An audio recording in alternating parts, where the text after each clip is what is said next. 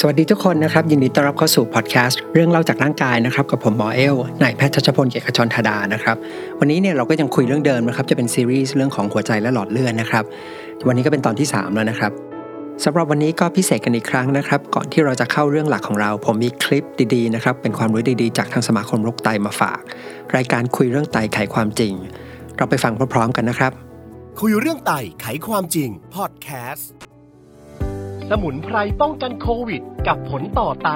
สมุนไพรอย่างเช่นขมิ้นนะฮะหรือว่ากระชายหรือว่าฟ้าทลายโจรจะป้องกันได้หรือเปล่า ทางการแพทย์เนี่ยข้อมูลยังไม่ถึงกับมีการยืนยันสมุนไพรเหล่านี้มีการช่วยในการรักษาหรือในการป้องกันข้อมูลส่วนใหญ่จะเป็นในเชิงของการทดลองในหลอดแก้ว อาจจะมีการทดลองในคนที่จำนวนน้อยเพราะนั้นยังถือว่าไม่เป็นการยืนยันก็อาจจะเป็นสมุนไพรที่ช่วยเพิ่มภูมิคุ้มกัน แต่ว่ายังไม่ถึงขั้นว่าป้องกันได้อย่างแท้จริง หรือว่ารักษาได้ คนไข้โรคไตเป็นคนไข้ที่มีกลุ่มเสี่ยงกับ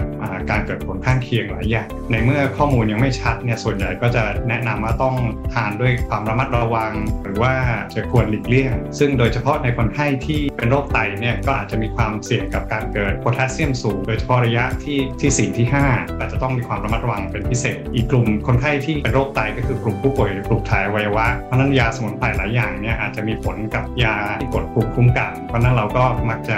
แนะนำว่าควรจะหลีกเลี่ยงขอเริ่มที่ฟ้าทลายโจรก่อนนะครับสำหรับคนไข้ไตเนี่ยรับประทานระยะสั้นๆนะก็จะปลอดภัยค่ะไม่แนะนำให้รับประทานระยะยาวมีคนไข้ใช้ป้องกันโควิด คนไข้มานอนแอดมิดด้วยตับวายไตวายค่ะ เพราะฉะนั้นระยะยาวไม่แนะนำให้ใช้สำหรับฟ้าทลายโจรส่วนกระชายเนี่ยมีโพแทสเซียมเยอะ คนไข้ไตระยะที่ 4 ที่ 5 อย่างที่อาจารย์ชาคีได้แนะนำสำหรับคนไข้ระยะที่ 1 กับ 2 ก็รับประทานเป็นอาหาร แต่ไม่แนะนำให้ทานเป็นน้ำคั้นค่ะ จะได้รับโพแทสเซียมเยอะเกินไปค่ะสำหรับการปรับขนาดยาเนี่ยยังไม่มีข้อมูลเลยว่าฟ้าทลายโจรหรือกระชายเนี่ยจะต้องปรับขนาดยาในคนไข้โรคไตเพราะฉะนั้นถ้าจะใช้ก็ต้องปรึกษาแพทย์ประจำตัวก่อนทางสมาคมโรคไตแห่งประเทศไทยไม่สนับสนุนการใช้ถังเช่าเนื่องจากว่าข้อมูลทางวิชาการเนี่ยยังไม่เพียงพอนะคะที่พบคือเจอคนไข้ไตวายจากถังเช่าสีทอง 11 คน อันนี้ก็เป็นกลุ่มคนไข้ที่เป็นผู้สูงอายุนะคะ แล้วก็ใช้ถังเช่า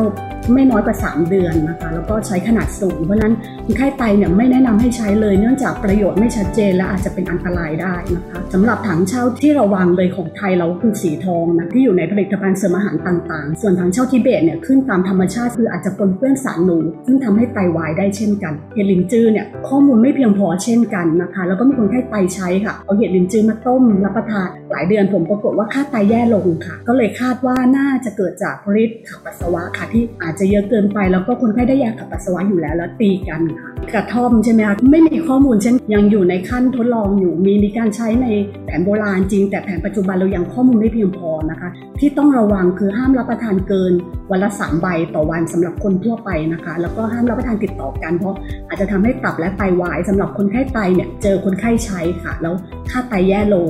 แล้วก็บางเคสคือไตวายเฉียบพลันค่ะ เพราะฉะนั้นไข้ไตเนี่ยสมุนไพรทั้ง 3 ตัวยังไม่แนะนำให้ใช้นะคะ เพราะว่า ประโยชน์ยังไม่ชัดเจนและอาจจะเกิดอันตรายได้ค่ะคุยเรื่องไตไขความจริงพอดแคสต์สำหรับรายการนี้นะครับรายการคุยเรื่องไตไขความจริงนะครับเป็นโปรเจกต์ที่ทางสมาคมโรคไตแห่งประเทศไทยเนี่ยจัดทำขึ้นเพื่อที่จะเผยแพร่ความรู้เกี่ยวกับโรคไตนะครับให้กับประชาชนทั่วไป ซึ่งจะมีทั้งเภสัชกรนะครับแพทย์ผู้เชี่ยวชาญโรคไตนะครับมาให้ความรู้นะครับทำคอนเทนต์ดีๆไว้ ทั้งในรูปของที่เป็นคลิปวิดีโอนะครับมีไฟล์เสียงนะครับเป็นพอดแคสต์นะครับแล้วก็มีเป็นข้อความนะครับเป็นเท็กซ์ให้อ่านนะครับแล้วก็จะโพสต์ไปตามที่ต่างๆนะครับเช่น YouTube นะครับพอดแคสต์นะครับ Facebook นะครับหรือแม้แต่ TikTok นะครับเป็นคลิปสั้น ถ้าใครสนใจความรู้เกี่ยวกับโรคไตดีๆนะครับก็สามารถลอง search หาได้นะครับด้วย keyword ว่าสมาคมโรคไต คราวนี้ก็มาถึงเรื่องหลักของเรานะครับก็คือเรื่องของหัวใจนะครับ วันนี้เนี่ยเราก็ยังคุยเรื่องเดิมนะครับจะเป็นซีรีส์เรื่องของหัวใจและหลอดเลือดนะครับวันนี้ก็เป็นตอนที่ 3 แล้วนะครับ ใน episode แรกเนี่ยเราก็คุยเรื่องของเหมือนโอเป็นโอเวอร์วิวนะครับเป็นภาพใหญ่กว้างๆว่าระบบหัวใจและหลอดเลือดมันมันทำงานสัมพันธ์กันยังไง แล้วใน episode ที่แล้วนะครับ episode ที่ 2 เราก็คุยเรื่องของหัวใจกันนะครับ ว่าหัวใจเนี่ยมันเต้นได้ยังไง วันนี้เนี่ยเราจะมาคุยเรื่องของสิ่งที่เรียกว่าความดันเลือดกันนะครับ อะเรามาคุยกันก่อนนะครับ วันนี้เนี่ยเราจะคุยอะไรกันบ้างนะครับ เรื่องแรกที่ผมอยากจะเล่าให้ฟังนะครับ ก็คือเป็นคำถามเบสิกเลยนะครับ ก็คือว่าความดันเลือดเนี่ยคืออะไรนะครับ มีประโยชน์กับร่างกายของเรายังไงนะครับ เรื่องที่ 2 ก็คือว่าทำไมบางครั้งเนี่ยการที่มีความดันเลือดสูงเนี่ยมันถึงเป็นสิ่งที่มีประโยชน์กับร่างกายยกตัวอย่างเช่นนะครับเวลาที่เรารู้สึกโกรธนะครับหรือความรู้สึกกลัวนะครับ หรือว่าเวลาที่เราออกกำลังกายความดันเลือดของเราเนี่ยก็จะสูงขึ้นคำถามคือร่างกายเนี่ยทำอย่างนั้นไปเพื่ออะไร แล้วเรื่องที่3นะครับซึ่งเป็นเรื่องสุดท้ายที่เราจะคุยกันใน episode นี้นะครับเราจะคุยว่าร่างกายของมนุษย์เนี่ยสามารถที่จะเหมือนกับทำให้ความดันของเราเนี่ยมันคงที่อยู่ได้ยังไง ซึ่งหลายคนก็คงพอจะรู้ว่าความดันเลือดปกติมันจะอยู่ที่ค่าจะมีเลข 2 ตัวนะครับ เลขตัวบนก็คือ 120 นะครับ เลขตัวล่างคือ 80 นะครับ เดี๋ยวจะอธิบายให้ฟังว่าตัวบนตัวล่างคืออะไร เราจะไปดูกันว่าร่างกายเนี่ยสามารถควบคุมให้อยู่ประมาณนี้ได้ยังไงนะครับ โอเคเรามาเริ่มกันเลยนะครับ เริ่มด้วยคำถามว่า ความดันเลือดเนี่ยคืออะไรนะครับ แล้วก็ทำไมมนุษย์ถึงต้องมีความดันเลือด ทีนี้ผมอยากจะเท้าความย้อนหลังกลับไปนิดนึงนะครับ ถ้าเราจำกันได้นะครับ น่าจะเป็น episode แรกนะครับ ตอนที่ 1 ที่เราคุยกันผมเล่าว่าร่างกายมนุษย์เนี่ยอาจจะมองได้ว่าระบบท่อหรือว่าระบบไหลเวียนของร่างกายในมนุษย์เนี่ยมีอยู่ 2 วงด้วยกันสอง loop ซึ่งเหมือนกับแยกวงกันนะครับ ต่างคนต่างเดิน วงแรกเนี่ยก็คือจากหัวใจด้านซ้ายนะครับ สูบฉีดเลือดออกไปเลี้ยงส่วนต่างๆของร่างกายแล้วกลับเข้าสู่หัวใจด้านขวา จากนั้นเนี่ยก็จะเป็นวงที่ 2 ก็คือเป็นวงเล็กกว่า เป็นหัวใจเนี่ยด้านขวาสูบฉีดเลือดออกไป วิ่งผ่านปอด แล้วกลับมาที่หัวใจใหม่ เป็น 2 วงด้วยกัน ทีนี้ปกติเวลาเราพูดถึงความดันเลือดแบบที่เราใช้กันทั่วไปนะครับที่เราพูดในภาษาพูดทั่วไปเนี่ยมันคือความดันที่อยู่ของวงจรแรกนะครับ ก็คือวงจรที่หัวใจข้างซ้ายฉีดเลือดไปเลี้ยงส่วนต่างๆของร่างกาย แล้วกลับมาที่หัวใจอีกครั้งหนึ่ง เราไม่ได้พูดถึงความดันในวงจรอีกวงจรนะครับที่วิ่งผ่านปอด ทีนี้ไม่ได้แปลว่าวงจรนั้นมันไม่สำคัญนะครับ พียงแต่ว่าปัญหาที่เกิดขึ้นกับความดันในวงจรนั้นเนี่ยมันไม่ค่อยเจอได้บ่อยเท่านะครับ แล้วก็อันที่ 2 อาจจะวัดยากกว่า ดังนั้นนะครับแม้ว่าความดันเลือดจริงๆ มันจะมีอยู่ 2 วงด้วยกันนะครับ แล้วก็มีความดันที่ต่างกันไป แต่ว่าเวลาเราพูดถึงความดันเลือดเนี่ยเราจะมาถึงวงแรกมากกว่าโอเค คราวนี้ก็มาถึงคำถามแรกนะครับ ก็คือว่าทำไมมนุษย์เนี่ยถึงต้องมีความดันเลือดนะครับความดันเลือดเนี่ยทำหน้าที่อะไรคำตอบของคำถามนี้นะครับ ต้องบอกว่าจริงๆเนี่ยเบสิกง่ายๆ มากเลยนะครับ ตรงไปตรงมาแล้วก็ สามัญสำนึกมากๆ ก็คืออย่างที่เราเทียบกันไปก็คือระบบหัวใจและหลอดเลือดเนี่ยมันก็คือระบบท่อถูกไหมครับ แล้วเราก็บอกว่าเวลาเรามีระบบท่อมันก็ต้องมีปั๊ม ทีนี้ปกติเนี่ยเราก็รู้ดีว่าเวลาเราจะซื้อปั๊มเนี่ยเราก็ต้องเลือกที่เหมาะกับงานที่จะไปใช้ถูกไหมครับ ก็คือเลือกแรงดันน้ำหรือเลือกกำลังวัตตที่เหมาะสม เช่น ถ้าเราอาศัยอยู่ในบ้านชั้นเดียวนะครับ เราไม่ต้องซื้อแรงดันน้ำที่สูงมาก แต่ถ้าเราจะซื้อปั๊มไปใช้กับบ้าน 2 ชั้นนะครับ หรือว่าตึกที่สูง 6 ชั้น หรือว่าเป็นคอนโดสูงๆเนี่ย แรงดันน้ำเนี่ยก็ต้องสูงมากถูกไหมครับ เพื่อจะปั๊มน้ำขึ้นไปถึง ส่วนที่อยู่ห่างจากปั๊มเนี่ยมากที่สุด หรือว่าอยู่ชั้นบนสุดนะครับ ทีนี้กลับมาที่ร่างกายของมนุษย์นะครับ เช่นเดียวกันก็คือว่าหัวใจก็ทำหน้าที่เป็นปั๊มถูกไหมครับก็ต้องพยายามที่จะผลักเลือดเนี่ยออกไป ให้มีแรงดัน พอที่จะวิ่งไปไกลถึงจุดส่วนที่เรียกว่าส่วนเล็กส่วนน้อยหรือส่วนที่ไกลที่สุดนะครับแล้วด้วยความที่เส้นเลือดของมนุษย์เนี่ยต้องบอกว่ามันมีระยะทางที่ค่อนข้างไกลนะครับถ้าว่ากันตามตรง ก็สมมติถ้าเราเส้นเลือดของร่างกายมนุษย์เนี่ยทั้งหมดเนี่ยมาต่อกันนะครับ รวมทั้งเส้นเลือดใหญ่เส้นเลือดกลางเส้นเลือดที่มันเส้นเลือดฝอยๆต่างๆนะครับมาเรียงต่อกันไปเรื่อยๆเนี่ยมันจะมีความยาวประมาณ 1 0 0 0 0แกิโลเมตรนะครับหรือว่าสามารถยาวพอที่จะมาพันรอบโลกเนี่ยได้ประมาณ 2 รอบ ดังนั้นจะเห็นว่ามันจะต้องมีแรงดันที่มากพอสมควรที่ทำให้เลือดมันไปถึงทุกส่วน หรือว่าไปเลี้ยงทั่วถึงได้ทุกเซลล์ของร่างกายแล้วเมื่อเข้าใจหลักการนี้นะครับเราก็จะพอนึกออกว่าในสัตว์แต่ละชนิดเนี่ยก็จะต้องมีความดันเลือดเนี่ยที่ต่างกันไป โดยสัตว์แต่ละชนิดจะวิวัฒนาการมันมีความดันเลือดเนี่ยที่เหมาะสมกับร่างกายของมัน ทีนี้ของมนุษย์นะครับความดันเลือดที่เหมาะสมก็คือค่าที่อยู่ประมาณ 120ทับ80นะครับ120คือเลขตัวบน ก็คือความดันตอนที่หัวใจเนี่ยบีบตัว หัวใจห้องล่างซ้ายบีบตัวนะครับส่วนเลข 80 ก็คือตอนที่หัวใจห้องล่างด้านซ้ายเนี่ยคลายตัว ทีนี้หลายคนอาจจะนึกสงสัยนะครับว่าเอ๊ะทั้งนั้นทำไมร่างกายเนี่ยถึงไม่วิวัฒนาการมาให้มีความดันเลือดเยอะๆไปเลย เพื่อการันตีว่าน้ำเนี่ยไปถึงส่วนที่อยู่ไกลที่สุดแน่นอน ซึ่งคำตอบเนี่ยก็ค่อนข้างตรงไปตรงมานะครับ ก็คือว่าความดันที่มากขึ้นเนี่ยมันก็มีความเสี่ยงที่จะก่อให้เกิดการบาดเจ็บของไม่ว่าจะเป็นตัวท่อน้ำก็คือเส้นเลือดเนี่ยมากขึ้นนะครับนอกเหนือไปจากนั้นแรงดันน้ำที่มากขึ้นเนี่ยมันก็จะมีความเสี่ยงที่จะทำให้อวัยวะที่อยู่ส่วนปลายต่างๆเนี่ยเหมือนกับโดนแรงดันเนี่ยที่มากเกินไป ถ้าจะนึกภาพนะครับ อาจจะนึกเหมือนกับลักษณะเหมือนไฟฟ้าที่มันกระชาก แล้วทำให้เครื่องไฟฟ้า ที่ได้รับกระแสไฟที่มากเกินไปเนี่ยเสียหายได้ และนั่นก็เป็นคำอธิบายนะครับหรือคำตอบแรกนะครับว่าความดันเลือดเนี่ยคืออะไรนะครับภาพปกติเป็นยังไง แล้วก็ทำไมมนุษย์ถึงต้องมีความดันเลือด แต่ในชีวิตจริงเนี่ยเราก็จะรู้ว่าความดันเลือดของเราเนี่ยมันไม่ได้คงที่ตลอดเวลาถูกไหมครับ มันจะมีบางครั้งเนี่ยที่ความดันเลือดของเราเนี่ยมันสูงขึ้น ตัวอย่างเช่น เวลาที่เรารู้สึกโกรธนะครับหรือมีความรู้สึกกลัว หรือเวลาที่เราออกกำลังกาย ความดันเลือดของเราเนี่ยจะสูงขึ้นชั่วคราวคำถามคือว่าทำไมความดันเลือดเนี่ยถึงสูงขึ้น ทำไมร่างกายเราถึงไม่สามารถที่จะควบคุมความดันเลือดให้มันคงที่ต่อไปได้ หรือว่าจริง ๆ แล้วความดันเลือดที่สูงขึ้นเนี่ยมันมีประโยชน์บางอย่างกับร่างกายคำตอบนะครับก็คือว่าความดันที่สูงขึ้นเนี่ยมันเป็นนกลไกหนึ่งของร่างกายนะครับและไม่ใช่แค่มนุษย์นะครับที่จะมีกลไกนี้ แต่ว่าเป็นนกลไกเนี้ยเป็นนกลไกที่ดึกดำบรรมากนะครับ พบในสัตว์ได้เกือบทุกชนิด กลไกนี้นะครับปกติในวงการวิทยาศาสตร์นะครับหรือว่าวงการแพทย์เนี่ยเราก็จะมีคำเรียก เหมือนเป็นชื่อเล่นนะครับ ว่าเป็นระบบที่เรียกว่าเป็นนกลไกสู้หรือหนีนะครับหรือว่า fight or flight system นะครับก็คือหรือว่าจะเรียกว่าเป็นระบบฉุกเฉินก็ได้นะครับของร่างกาย คืออย่างนี้ครับ ในธรรมชาติจริงๆนะครับที่สิ่งมีชีวิตอาศัยกันอยู่ นึกถึงภาพสักโลกยุคยุคหินนะครับอาจจะสักแสนปีที่แล้ว หรือว่าล้านปีที่แล้วเนี่ยสิ่งมีชีวิตต่างๆเนี่ยไม่ว่าจะเป็นสิ่งมีชีวิตอะไรก็ตามเนี่ยในธรรมชาติสิ่งมีชีวิตจะมีความเสี่ยงที่จะต้องเผชิญกับอันตรายตลอดเวลา อันตรายที่ว่าเนี่ยจะเป็นเรื่องของการที่ถูกผู้ล่าเนี่ย จับกินนะครับ หรือว่าจะต้องจับกินสิ่งมีชีวิตอื่น เพื่อป้องกันการอดอาหารตายนะครับ หรือบางครั้งจะเป็นการสู้ระหว่างภายในสปีชีส์เดียวกัน เพื่อแย่งชิงคู่ผสมพันธุ์หรือแย่งชิงถิ่นหากิน ทีนี้จะเห็นว่าในชีวิตธรรมชาติเนี่ยมันจะมีความเสี่ยงตลอดเวลา แล้วเมื่ออยู่ในสถานการณ์ที่เรารู้สึกโกรธหรือกลัวนะครับ หรือว่ารู้สึกว่ามีอันตราย หรือว่าจะเป็นลักษณะของการที่ต้องไปไล่ล่าอาหารเนี่ยร่างกายเนี่ยเหมือนกันเหมือนจะ ปรับเข้าไปอยู่อีกโหมดหนึ่งอาจจะมองว่าร่างกายจะมีอยู่ 2 สภาวะก็ได้นะครับสโหมดด้วยกันโหมดหนึ่งคือสภาวะที่เหมือนกับสภาวะที่ค่อนข้างสบายๆนะครับรีแลกซ์ไม่ได้อะไรมากกับอีกโหมดหนึ่งคือสภาวะที่ร่างกายมันปรับเข้าสู่โหมดฉุกเฉิน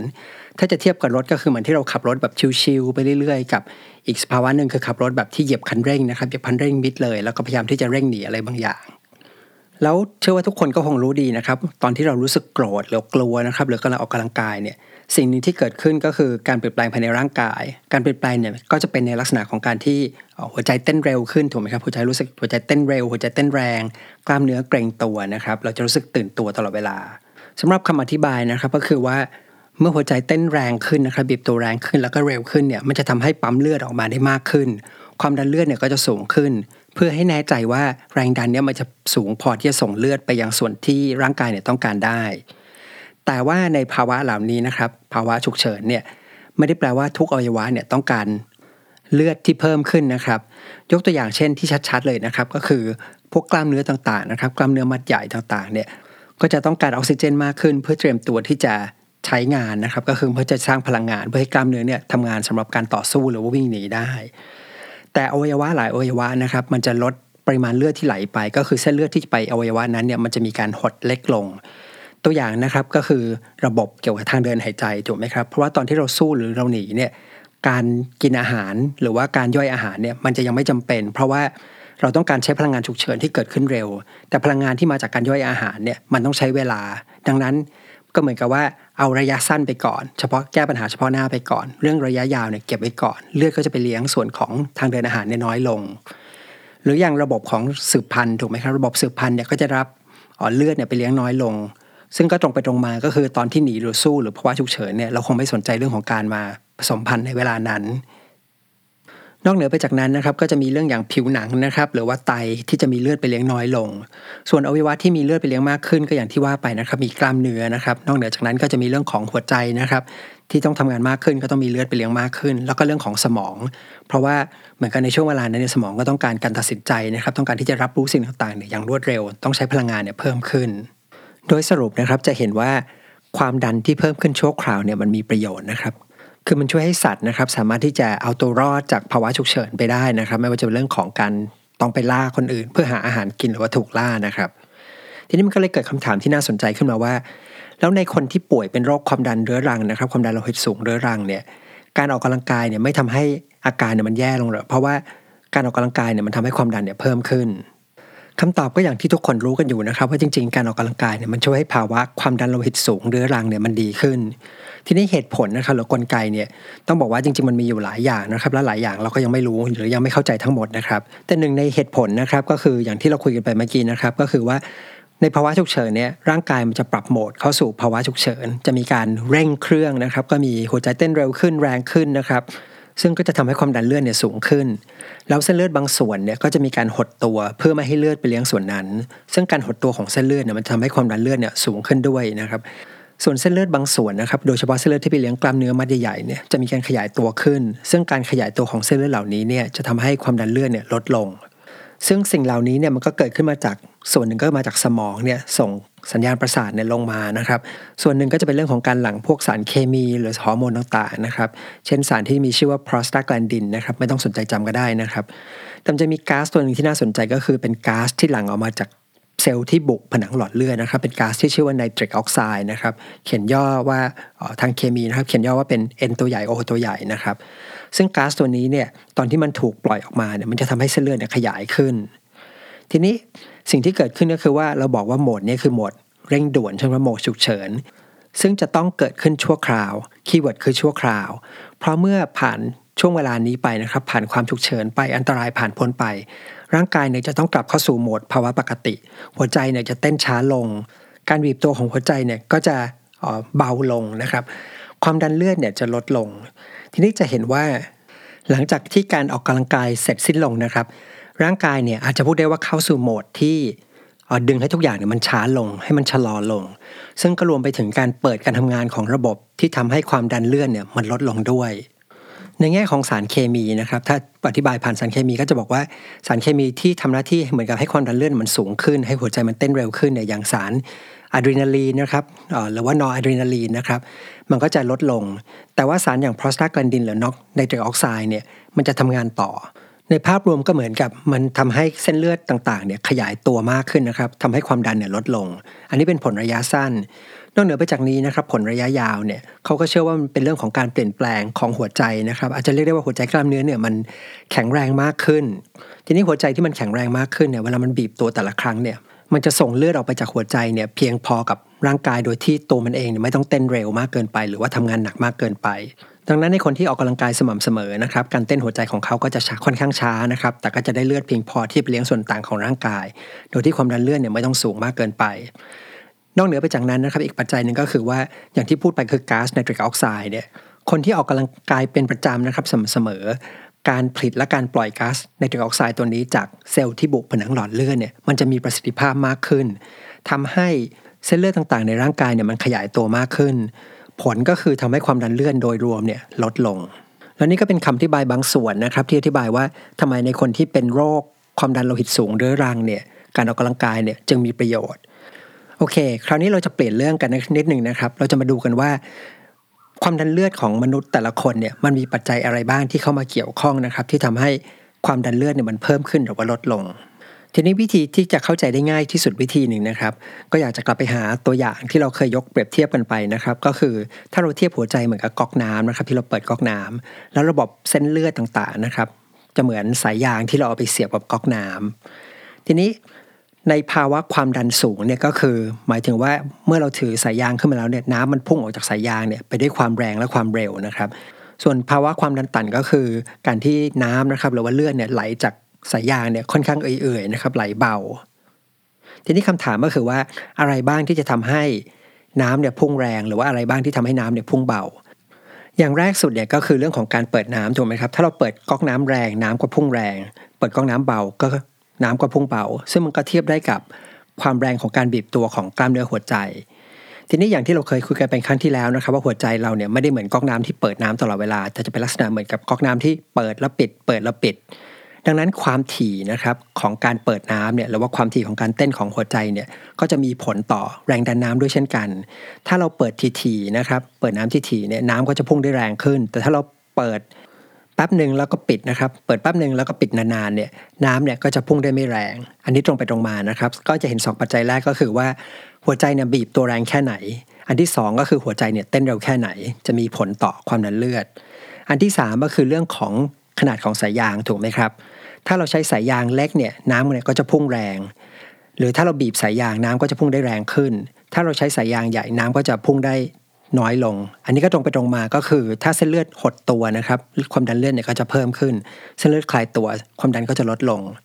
หลักๆ ก็จะมีปัจจัยอยู่สามตัวนี้หลักๆ เลยนะครับ หัวใจบีบตัวแรงแค่ไหน หัวใจเต้นทีแค่ไหน เส้นเลือดหดหรือขยาย ทีนี้ทำไมถึงต้องมาแจกแจงสิ่งเหล่านี้ให้ฟังเพราะถ้าเราเข้าใจปัจจัยเหล่านี้นะครับ เราจะเข้าใจการรักษาของหมอนะครับ เพราะว่าปกติในการรักษาเนี่ยหมอก็จะพยายามดูว่ามันมีปัจจัยอะไรบ้างนะครับ แล้วก็จะพยายามที่จะแก้ปัจจัยเหล่านั้น โดยเช่น ยาลดความดันเนี่ยก็จะมียาบางตัวเนี่ยไปออกฤทธิ์กับหัวใจนะครับทำให้หัวใจเนี่ยบีบตัวน้อยลงนะครับทำให้หัวใจเนี่ยเต้นช้าลง ยาบางตัวเนี่ยมันจะไปออกฤทธิ์ที่เส้นเลือดนะครับก็เหมือนการเปลี่ยนสายยางก็คือทำให้เส้นเลือดเนี่ยที่บีบตัวเนี่ยหรือว่าหดตัวเนี่ยมีการขยายตัวขึ้น เหมือนเราเปลี่ยนเส้นยาเส้นยางสายยางเนี่ยที่มีขนาดใหญ่ขึ้นโอเค อันนี้ก็จะเป็นปัจจัยหลักๆนะครับ เกี่ยวกับความดันนะครับ ซึ่งความรู้เนี้ยเดี๋ยวเราจะได้ไปใช้กันต่อในอนาคตนะครับ คราวนี้เนี่ยเราก็จะมาดูนะครับว่า ปกติสมองเนี่ยมันสามารถควบคุมให้ความดันเนี่ยมันคงที่อยู่ได้ยังไงนะครับ ก็คือที่ประมาณ 120-80มิลลิเมตรประหลอด ก็จะขอเริ่มจากเหตุผลก่อนนะครับว่าร่างกายเนี่ยหรือว่าสมองเนี่ยต้องการควบคุมความดันไปเพื่ออะไรคำตอบนะครับก็ง่ายๆตรงไปตรงมานะครับ ก็คือแรงดันที่มากเกินไปเนี่ยมันพูดถึงก็คือมีแรงกระแทกเนี่ยมากเกินไปทำให้มีผลเสียกับตัวผนังเส้นเลือดนะครับ หรือว่าอวัยวะต่างๆ ทั่วร่างกายเนี่ยก็มีผลเสียได้ ส่วนถ้าความดันเนี่ยมันต่ำเกินไป แน่นอนก็คือนะเลือดนะครับหรือว่าน้ำเนี่ยแรงดันน้ำหรือแรงดันเลือดเนี่ยมันจะส่งไปไม่ถึงที่เพียงพอที่จะเลี้ยงอวัยวะต่างๆ โดยเฉพาะอวัยวะที่ไวต่อการขาดเลือดนะครับ เช่นสมองเป็นต้น ทีนี้เมื่อการควบคุมความดันให้มันไม่มากเกินไปไม่น้อยเกินไปเนี่ยมันสำคัญ ร่างกายก็เลยต้องมีกลไกที่จะควบคุมให้ความดันเนี่ยมันอยู่ในช่วงที่เหมาะกับร่างกายในเวลานั้น หรือว่าอยู่ในช่วงปกติ การจะควบคุมได้เนี่ยสมองก็ต้องรู้ถูกไหมครับว่าในเวลานั้นเนี่ยความดันเลือดอยู่ที่เท่าไหร่ เพราะถ้าไม่รู้ว่ามากไปหรือน้อยไป ก็ไม่รู้จะสั่งให้เพิ่มหรือลดถูกไหมฮะทีนี้สมองเนี่ยรู้ได้ยังไงคำตอบก็คือว่าในร่างกายของมนุษย์เนี่ยมันจะมีเซ็นเซอร์ที่คอยวัดแรงดันเลือดอยู่นะครับอยู่ภายในเส้นเลือดเลย ซึ่งจะมีอยู่ 3 ที่ด้วยกันเรียกว่า 3 จุดสำคัญ เพื่อจะดูว่าแรงดันเลือดขณะนั้นเนี่ยมากน้อยแค่ไหน ทีนี้จุดที่เซ็นเซอร์เนี่ยมันไปตั้งอยู่เนี่ยค่อนข้างสำคัญ ก็คือต้องบอกว่าร่างกายเนี่ยก็คือฉลาดนะครับก็คือจะไปวางเซ็นเซอร์ในจุดที่เรียกว่าเป็นจุดสำคัญหรือจุดอ่อนไหวเลยก็ได้นะครับ อันแรกนะครับเซ็นเซอร์เนี่ยจะอยู่ที่เบรนคอต้นคอนะครับของเราข้างซ้ายและข้างขวา ซึ่งจุด 2 จุดที่มันไปวางอยู่ตรงบริเวณที่คอสองข้างเนี้ยนะครับอ๋อมันก็คือเป็นจุดที่เส้นเลือดเนี่ยเส้นเลือดแดงเนี่ยจะนำเลือดเนี่ยขึ้นไปเลี้ยงสมอง ทีนี้เหตุผลก็คือว่า อย่างที่บอกไปสมองเนี่ยเป็นอวัยวะที่ไวต่อเลือดมากนะครับ มากเกินไปก็ไม่ดีนะครับ น้อยเกินไปเนี่ยก็ไม่ดี ถ้ามากเกินไปเนี่ยอาจจะทำให้เกิดความดันหรือแรงดันภายในกระโหลกศีรษะเนี่ยเพิ่มมากขึ้นเกินไปได้นะครับ ส่วนถ้าน้อยเกินไปสมองก็จะขาดเลือด ดังนั้นเนี่ยก็เลยจะเอาเซนเซอร์เนี่ยไปวางอยู่ที่เส้นเลือดแดงที่จะขึ้นไปเลี้ยงสมอง เพื่อจะคอยดูว่าแรงดันในเส้นเลือดที่จะส่งเลือดขึ้นไปเลี้ยงสมองเนี่ยมันมากเกินไปหรือน้อยเกินไปหรือเปล่า เซนเซอร์ 2 ตัวแรกนี้นะครับข้างซ้ายข้างขวาเนี่ยมันมีชื่อว่า carotid sinus นะครับcarotid เนี่ยก็มาจากชื่อของเส้นเลือดที่มันไปไปอยู่นะครับก็คือเส้นเลือดเนี่ยชื่อว่า carotid artery นะครับเซนเซอร์ตัวนี้ก็เลยชื่อว่า carotid sinus นะครับทีนี้เซนเซอร์อีกตัวนะครับตัวที่ 3 อยู่ตรงไหนเซนเซอร์อีกตัวเนี่ยมันจะอยู่ตรงเส้นเลือดแดงใหญ่เลยนะครับที่วิ่งออกจากหัวใจนะครับตรงบริเวณนั้นเรียกว่า aortic arch นะครับก็คือเป็นเส้นเลือด aortic ส่วนที่โค้งออกมานะครับตอนที่วิ่งออกจากหัวใจ แล้วเส้นเลือดนี้นะครับก็จะเป็นเส้นเลือดเหมือนกับเป็นท่อเมนใหญ่เลยที่จะส่งเลือดเนี่ยไปเลี้ยงส่วนต่างๆของร่างกาย การที่เซ็นเซอร์อยู่ตรงนี้เนี่ยก็คือเหมือนกับเป็นเซ็นเซอร์ไปตั้งอยู่ที่ท่อเมน ตรงที่เพิ่งออกจากปั๊มเลย เพื่อดูว่าแรงดันที่ส่งมาจากปั๊มเนี่ยมันพอหรือเปล่า ทีนี้เซ็นเซอร์แต่ละตัวนะครับก็จะมีเส้นประสาทเนี่ยส่งตรงขึ้นไปที่สมองถ้าเจาะจงก็คือส่วนที่เรียกว่าเป็นก้านสมองนะครับ ซึ่งสมองเนี่ยก็จะได้รับรู้นะครับว่าขณะนี้วินาทีนั้นเนี่ยความดันเลือดเนี่ยเป็นเท่าไหร่ คำถามก็คือว่าถ้าความดันเลือดไม่ปกตินะครับ คือมากไปหรือน้อยไปเนี่ย สมองจะตอบสนองยังไงได้บ้างนะครับ สมองมีกลไกอะไรบ้าง ที่จะปรับความดันเลือดเนี่ยที่มากเกินไปหรือน้อยเกินไปให้กลับสู่ภาวะปกติ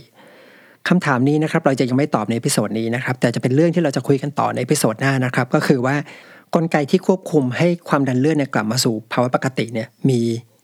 กลไกยังไงนะครับบอกใบ้ให้นิดหนึ่งนะครับก็คือว่า คำตอบเนี่ยมันจะเป็นเรื่องของการทำงานเป็นทีมของอวัยวะหลายอวัยวะในร่างกายเลยนะครับ แล้วก็เป็นกลไกที่ค่อนข้างซับซ้อนนะครับอวัยวะที่ว่านี้นะครับตัวอย่างเช่นก็มีหัวใจนะครับ มีเส้นเลือด อันนี้ตรงไปตรงมานะครับ มีต่อมหมกไตนะครับ ไตก็ทำงานด้วยนะครับ มีปอดด้วยแล้วก็ตับด้วย ซึ่งแล้วก็จะมีชื่อฮอร์โมนยากๆนะครับที่ชื่อว่า renin angiotensin aldosterone system นะครับ ฟังดูเหมือนจะซับซ้อนนะครับเหมือนจะยากแต่จริง ๆ ไม่มีอะไรเลยนะครับ เดี๋ยว episode หน้าเนี่ยจะเล่าให้ฟังนะครับสำหรับวันนี้นะครับก็คงจะขอ